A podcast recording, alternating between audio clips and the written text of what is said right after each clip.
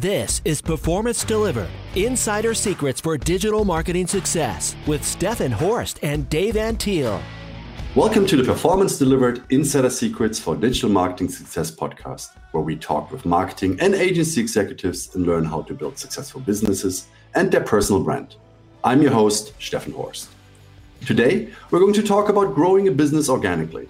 Here to speak with me about the topic is Eric Bandholz, who is the founder and creative director of Beardbrand, a bootstrap men's grooming company based in Texas.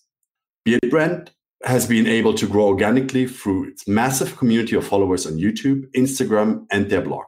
The growth comes from a brand focused approach to business with everything tying back to the mission to make men look and feel awesome. Today, we're going to continue our conversation with Eric Bandholz about how to grow a brand organically. Welcome back, Eric. Hey, hey, my pleasure. I'm looking forward to this. um, last time we talked a lot about um, how to set up a company, the challenges of hiring people, how to find you know the best business partners. What I want to focus on today is really how did you get started to market the company, market the products with limited financial availability. So, Eric, as I said, the business is bootstrapped and usually money is tight in that situation. What was your approach in the beginning to market your company and the products?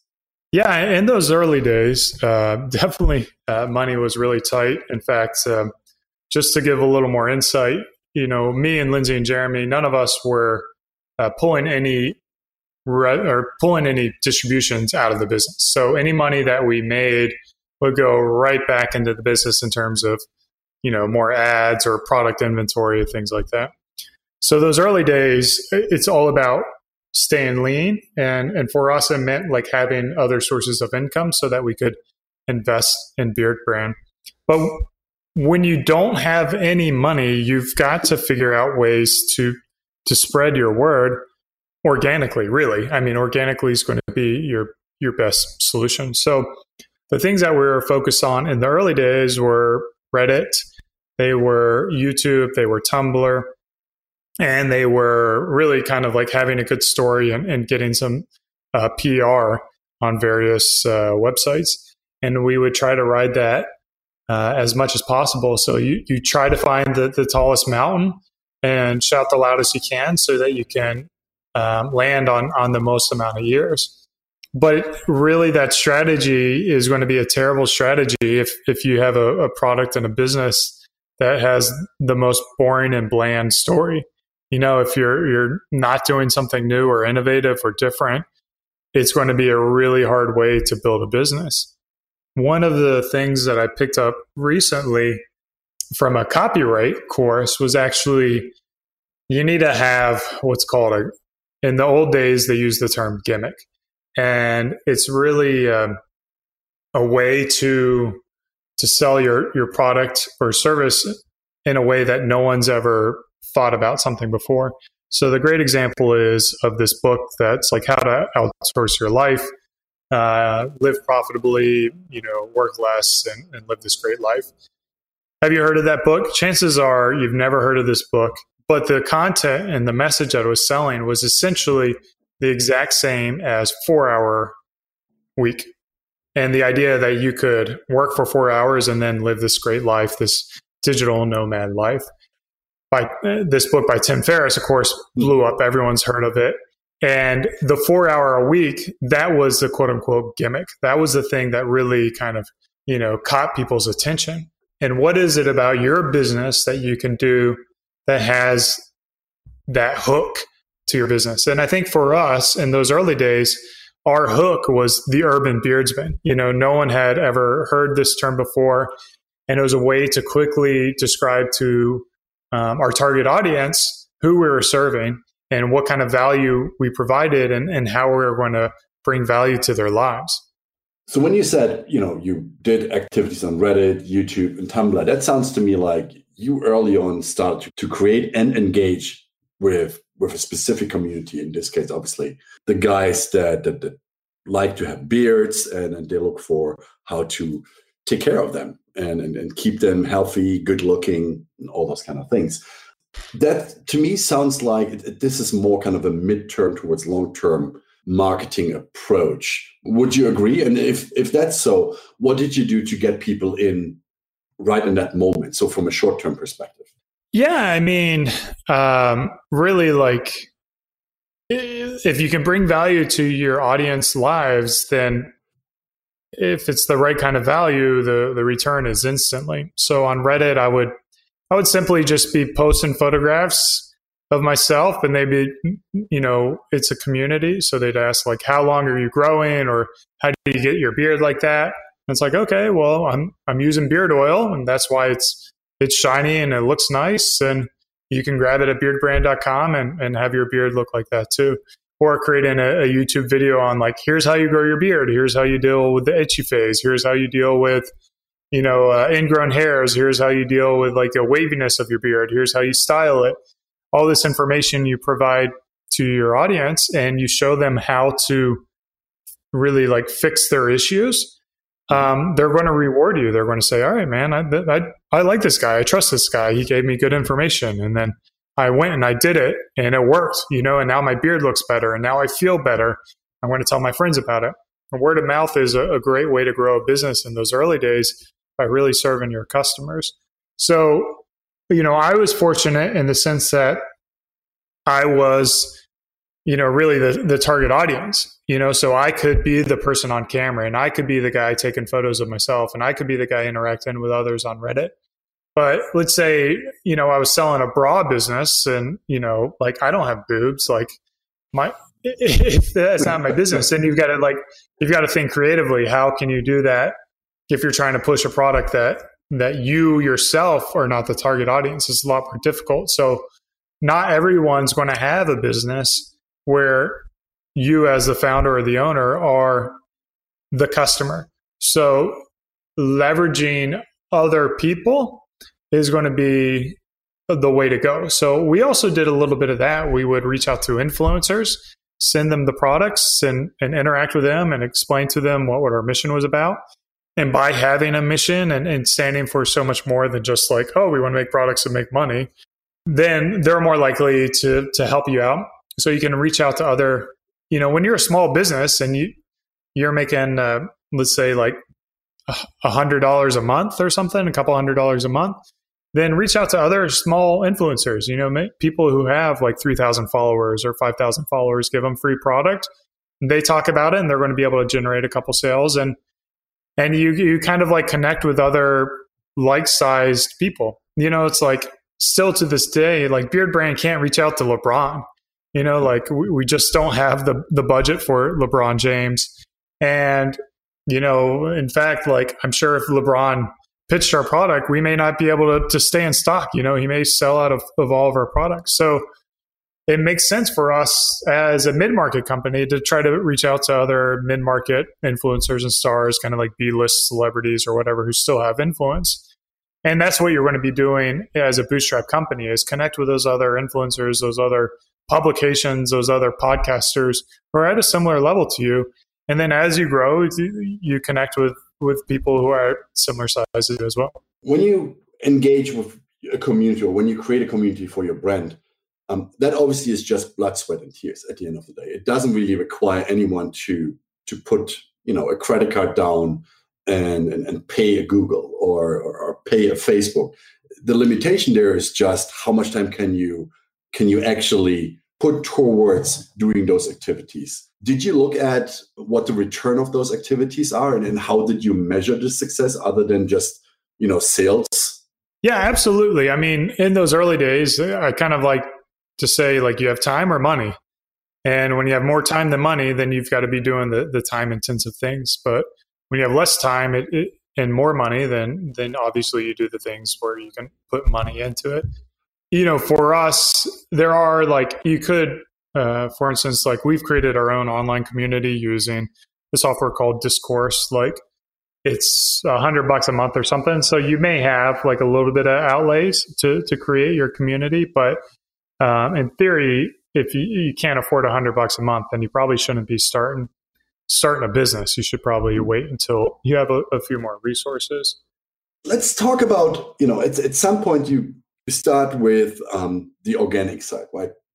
Reddit, YouTube, Tumblr probably took um, content or or transcribed content from from YouTube videos and, and created blog posts. When did you start to expand into paid media activities? And, and how did you make the decision that now was the right time to increase um, spend, for example, on Facebook or Google or, or any other platform that you considered? Yeah. Uh, well, I, first of all, let me answer your previous question to, to how did we know this was successful? We did a, a post purchase survey that asked, How did you first hear about us? And it was about 65% of our customers first heard about us through our YouTube channel. So even though YouTube was driving a very small percentage of direct traffic into sales, it was making up a huge amount of, of business from that top of funnel perspective. Now, like we said earlier, whenever we had more resources, we put it into the business. So that meant for us, we would try to do paid. I think for us, the first things that we really invested in were Google AdWords. Um, that's a really bottom of the funnel thing that you should should set up and engage. That's where you're going to be able to, to drive the most amount of sales. And then we kind of had like a love hate relationship with Facebook as you know we'd have success in it and then all of a sudden that success would be completely eroded. I don't know if it was just by new competitors or something like that but we were no longer making money on it and then we would cut it or kill it and then you know we would try it again because everyone's everyone and their mom was talking about how they're making millions of dollars on facebook and you know i'm over here blowing my brains out trying to figure out how to do that. So uh, facebook was kind of like a love hate relationship in the early days what we also invested a lot of money in early on was PR. And I, I'm a big believer, especially for an e commerce business, that you need to have good SEO. And PR is, is more than just like the awareness you're bringing in the marketplace through those PR efforts, but it's also a great SEO play to be able to generate links back to your website. So by putting a lot of energy and effort in with a uh, PR firm early on, I feel like we were able to to kind of carve out a little bit of a niche uh, with our SEO rankings, and that was also uh, a big boost to our growth in those early days. Nowadays, what's the what's the split between paid media and, and, and more organic focused media uh, activities that you guys do? Do you still do more on organic side, or is it more level paid organic? Yeah, man, I, I, I did a tweet about this. Man, it's probably been about six months, but I took a, a screenshot in Google Analytics of our revenue by channel, and we have like, in my opinion, one of the most beautiful pie charts you could ever imagine because it's like 20% of our business is by email, 20% is through direct traffic, 20% is through organic search, 20% is through social media uh, marketing, and then like 20% is through like other revenue sources. So it's like a very diverse type of, um, well, it's a really diverse funnel and channel that we have that that gives us a lot more stability in our business. Perhaps it's it's why we grow a little bit slower than we could be growing, but if something ever happens with you know YouTube or Facebook or any of our paid channels, then we still have other channels to fall back on and kind of maintain a more level business? You know, at some point, your lower funnel is kind of exhausted, and then you have to go into the mid funnel into the upper funnel. How how do you identify new solutions? Um, you mentioned that early on you did influ- influencer marketing, which probably was ahead of a lot of people because influencer marketing today is, is a topic everyone talks about and everyone wants to do it if they have the money to do it. How do you identify additional channels that that can help you bring new people into the funnel and therefore bring them to the point of conversion? Yeah man it's it's really hard. You know like 7 years into the business 6 years into the business it's still something we haven't mastered and we're still trying to learn. Like how can we uh, bring in new channels? The reality is as you get more established and your your business starts to level out and you have a little more predictability in your business, then what you need to do is you need to allocate a portion of your your budget towards new initiatives. So for instance, we just tried this new uh, channel called uh, well, it's really like email marketing, but in the sense that we're able to to buy ads on email newsletters that go out, like CNN does an email blast, and then they have ads in that that newsletter, and then we're buying a spot in there. So the company that does that is is called. There's a couple of companies out there, but but we went with a company called LiveIntent, and we just tried this. Uh, we're we're still in the testing phase, so we're still seeing if it's working or not. But you go in, you try it, you see if it works, you see if you can modify it and tweak it, uh, get it to perform a little bit better, and then um, hopefully it works, and then you scale it up and you grow it. Uh, there's no, there's an unlimited amount of options for you to market your company. You know, you can do podcast marketing, you can do radio marketing, you can do TV marketing, you can do online video, you can do Facebook, you can do Snapchat, you can do Twitter, you can do uh, direct mail, you know, like send out catalogs. You can do guerrilla marketing. You can pay college kids to go out give samples or flyers about your, your company.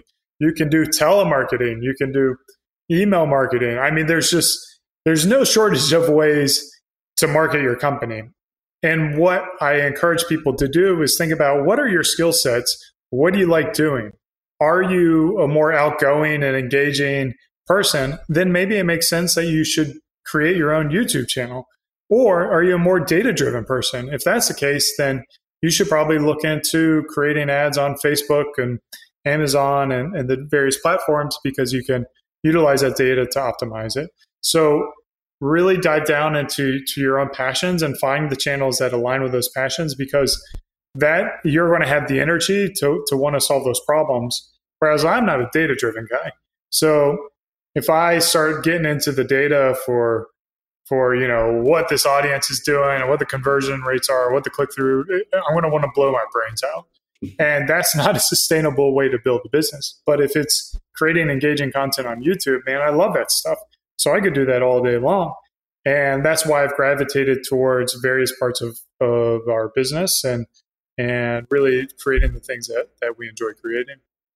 So as you mentioned, you know, there are a lot of things companies can do in order to get people to their website to sell products. But those solutions there, lower funnel, mid funnel, upper funnel activities. And I think at the end of the day, they all boil down to one thing. Are you able to make money from that media activity, either directly or indirectly? Because, you know, an upper funnel activity might drive people down a funnel that later on buy the product through paid search. What's what's your approach to attribution when it comes to that? And to ensure that that you know the mid upper funnel activities that you test uh, you are able to judge whether they add to the bottom line? Honestly I, i'm probably not the best guy to answer this question because it's not something that that we've really done well. That being said like as a bootstrapped company scalability or excuse me sustainability is something that is vital to our business so subsequently, when we look at paid marketing efforts, it's crucial to us to, to really see a positive return on ad spend. And we do it with pretty conservative numbers, like a seven day click window on Facebook, or even like just last click model as well. So uh, we we try to have like also a, you know like at least a 2x return on ad spend so if those things aren't aren't driving success, then we we usually lean back to our organic channels as an investment. Because if you get paid wrong, you can really burn through a lot of capital and, and not see that funnel fill up and, and see the results of, of all those efforts. And mm-hmm. and we've blown a lot of money on projects that, that weren't successful and and luckily because you know we look at it as a test market with a clear end date that it, it didn't end up just you know driving a, a stake through the heart of the business. That makes sense. I want to focus on on, three areas that you mentioned throughout uh, the conversation today: YouTube, influencer marketing, and email marketing. You said early on you did uh, you recorded videos and, and shared them on YouTube, in which you basically talked about topics that people with beard would find interesting.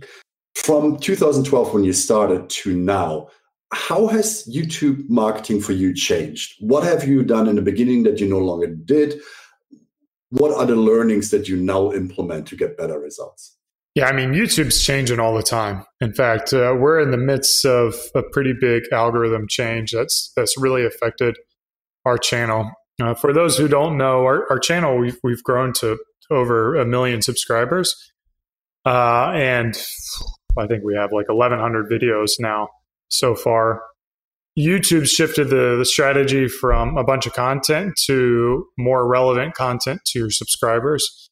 So because of that, we're making some pretty dramatic shifts to our channel to see if we're going to be able to create content that's more in line with with what YouTube is rewarding. So you have to be in the loop. You have to go to conferences. You have to talk to other industry people and figure out what's going on. You have to be invested in it. You know, subsequently, we never made like Facebook organic or really even Instagram organic a, a primary strategy for us. So I know we're doing things wrong, quote unquote, wrong in those in that same kind of engagement that we get in Facebook, excuse me, that we get in YouTube. So we've we've always put YouTube as our, our primary organic channel. And and subsequently we've invested to, to stay in the loop with what's going on so that we can make those adjustments. So then on the influencer side, I mean, as I said earlier, from my perspective, influencer marketing has really lit up over the last two, three years early on when you did it, I would probably say it was was a very niche marketing solution. What is different now than it was back six, seven years ago? And how can companies uh, take advantage of influencer marketing even with a limited amount of budget? Yeah, I mean, in my opinion, you know, influencer marketing's always exists. Probably one of the the most well-known influencers is Michael Jordan, right? I mean, that's essentially what he was. Um, what's happened is with social media, you're able to get these micro influencers. So it's no longer just limited to the LeBron James and Michael Jordans of the world, but you can get these really niche influencers who have influence within their their own social sphere or social um, world, I guess, their little mm-hmm. sphere. As a I would say like six years ago, like Instagram was this hot new thing where everyone was joining. Kind of Facebook was the same. So there's a lot of, it was almost like a, a gold rush of seeing who is going to be the ones who got established and who are going to be the big players. And, you know, if you, you timed it, you're really going to be able to grow quickly. And I think it, to a certain degree, there's still opportunity for that, but you really have to be doing remarkable things to get noticed on Instagram and, and on YouTube and, and on Facebook. So it's kind of gotten a, a, little more mature in the marketplace and there's a little more established players. As a business, you're always going to have opportunities in like new niches and, and emerging niches that like the larger players haven't quite seen the opportunities in. Um, and those same niches probably aren't going to have like the same requirements for paying for influencers. So you might be able to get away with just simply giving out products in exchange for a shout out or exchange for user generated content. And then you're able to use that user generated content to, to give social proof to, uh, to your audience on, on whether or not uh, the product's any good. So it, we've always erred towards not wanting to lean on other people, going back to our core values of freedom. Uh, so subsequently, we've invested in becoming our own influencers, and we made it a big deal to to build out our own channels so that we could have that influence to our audience. So when I think of influencer marketing, I think of it as like almost like an incestuous type of influencer marketing that that gives us a lot of control and and power, but at the same time, it it gives you a lot of limitations in that you may not be able to scale it as quickly, or you may not be able to kind of grow beyond uh, that super niche that that is your followers.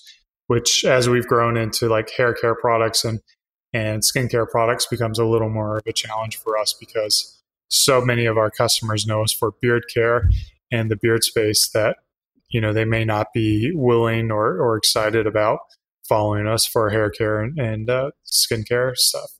But on the other hand, I guess, you know, they're used to your brand. They know your brand. They know your brand values. They trust you. Shouldn't it be easier to expand your product line out of the, you know, beard category into a you know, more wider male grooming category? Yeah, I mean, I think so. I, uh, that's that's what we think so, and, and, we've got a lot of products that are successful. But you know, our, our beard care products are still our our best selling products. So uh, they're kind of like our our core products, and then like our our styling products for your hair and your beard, uh, kind of fall in after that, and then like hair care products. So I think that's the case with every business. You're going to have like your your core winners, and then you're going to have those that have potential and, and maybe you haven't seen it yet or or uh, those that maybe aren't the, the exact perfect hit for your audience and you, you need to bring in new audience members so one area of marketing i believe for e-commerce businesses that is really important is email marketing whether you want to re-engage with people that abandon cards or whether you want to you know send a confirmation about um, a product that's sent out you want to get people to rebuy products or to buy more product from you. You mentioned earlier, I think that email marketing, among all the other marketing activities, are around about 20% on, on the business. Are there any specific things you do from an email marketing perspective to re engage with people, to get people to buy in the first place? Oh, yeah, man. We're, we're big believers in, in email, and we've set up uh, a ton of, of campaigns for our customers. If you go to our website right now, you'll notice that we have like a, a quiz on the homepage. And uh, part of that quiz uh, is that we're trying to, to grab email addresses so that we can um, get people into our flow. So we have a pre purchase flow, which is essentially like a boot camp. And we give them a rundown on, on how to to groom your beard, how to groom your hair, how to groom your body, take care of your body. And it's a really robust, uh, like 10 email flow that brings a lot of value to our, our customers' lives. And then in addition to that, we'll, we'll do kind of like news, like, you know, email blasts to our entire audience. And then we'll also do a lot of segmentation. So if they've ordered from us like two or three times, then they'll be able to get access to our private community for free uh, which is a normally uh, ninety dollar value. So we we we have flows like that, mm-hmm. and finally we have flows that based on the product they ordered, we know the reorder rates uh, for the products. You know, so let's say a, a beard oil is going to last on average three months. Then what we'll do is we'll send out an email you know, like um, 10 days shy of three months and tell them, hey, you're probably getting low on your beard oil. Why don't you go ahead and place that order so you run out of it? And then uh, we also know, like, from a statistical standpoint, where, you know, most people will use it by, you know, some people will go through it in three months, some people will go through it in six months, let's say. So by that six month one, if they haven't reordered, we send out another message that's like, hey, you haven't placed a reorder. We have a 100% happiness guarantee. Something didn't go right. We want to fix it and make sure that that you're coming back so we can really solve all the problems that, that they may have had with our products and make sure that they're they're totally happy uh, with their experience at Beardbrand. In, in, the first episode we recorded, you talked about the importance of obviously customer satisfaction. You just mentioned part of your email sequences is engaging with with people that bought before and making sure that they really like the product that what they got was what they were looking for have those activities led to a higher average rebuy rate on your end? Yeah, I mean, uh, from from the research that I've seen of our return rate versus other people in the industry, in the beauty industry or grooming industry, we have a higher than average reorder rate. Whether or not that's simply from our email marketing efforts, or if it's because we've got a better product than everyone else, or because like our customer service is great. I would imagine is probably a little bit of all three of them. I think the the biggest issue that a lot of entrepreneurs out there, especially a lot of early entrepreneurs have out there, is being afraid of of really sending too many emails to your customers. And the way I like to look at it is like think of for for all the people listening right now, think of the thing that you love most in life. Let's say let's say it's the TV show Game of Thrones. Let's say you love Game of Thrones now, wouldn't it be really awesome if Game of Thrones was on every single week of the year? You would absolutely watch every single episode if you're a total fan. Now, assume that your customers are total fans of you. They want to receive as much content from you as possible. So it's almost your responsibility and your duty to produce content for them that is engaging and gets them excited and brings value to their lives. So don't be afraid to send emails every day or every few days to engage with them, give them news, give them updates, and keep them in the loop. The last question I have for you, Eric, is what's your view on building a market team in house versus using external capabilities? Yeah, in the early days, we again we were bootstrapped, we are pretty lean, so we decided what is the thing that we can do better than everyone else. Whatever that was, we would do it in house. And then anything that we want to be the best in the market at, we would work with outside partners. So subsequently, we've outsourced our fulfillment center. We've outsourced, you know, our PR efforts. We outsource our Facebook uh, ad management. We outsource our Google ad management. But like our brand, our creative, we keep that in house. Our customer service, we keep that in house. You know, our operations, we keep that in house. So it's really like, what are the things that you can do best? Keep it in house, and what are things that other people can do better than you? Uh, work with them outside. That's a that's a great point. Eric, thank you for joining me on the Performance Delivered podcast and sharing your knowledge about how to grow business organically. Um, if people want to find out more about you and Beardbrand, how can they find out about it? Yeah, I mean, really, the, the best thing that any of y'all doing, a guy or girl, is go ahead and just treat yourself to some products at Beardbrand, buy something, and you'll see what the experience is like. You'll not only will you get amazing products for yourself, but you'll also see like how we send out orders. You'll see how uh, our email flows are, and you'll be able to to learn a lot from that process. Of course, at beardbrand.com. And then I'm the only Eric Bandholz around. So if you just Google me, I'm on Twitter. I'm on Instagram. Hit me up on Twitter. I'd be happy to help answer any questions that you have or provide expertise. I love talking business. So uh, don't be afraid to, to just tweet at me. Great. Thanks everyone for listening. If you like the Performance Delivered podcast, please subscribe to us and leave us a review on iTunes or your favorite podcast application. If you want to find out more about Symphonic Digital, you can visit us at symphonicdigital.com or follow us on Twitter at SymphonicHQ. Performance Delivered is sponsored by Symphonic Digital. Discover audience focused and data driven digital marketing solutions for small and medium businesses at symphonicdigital.com.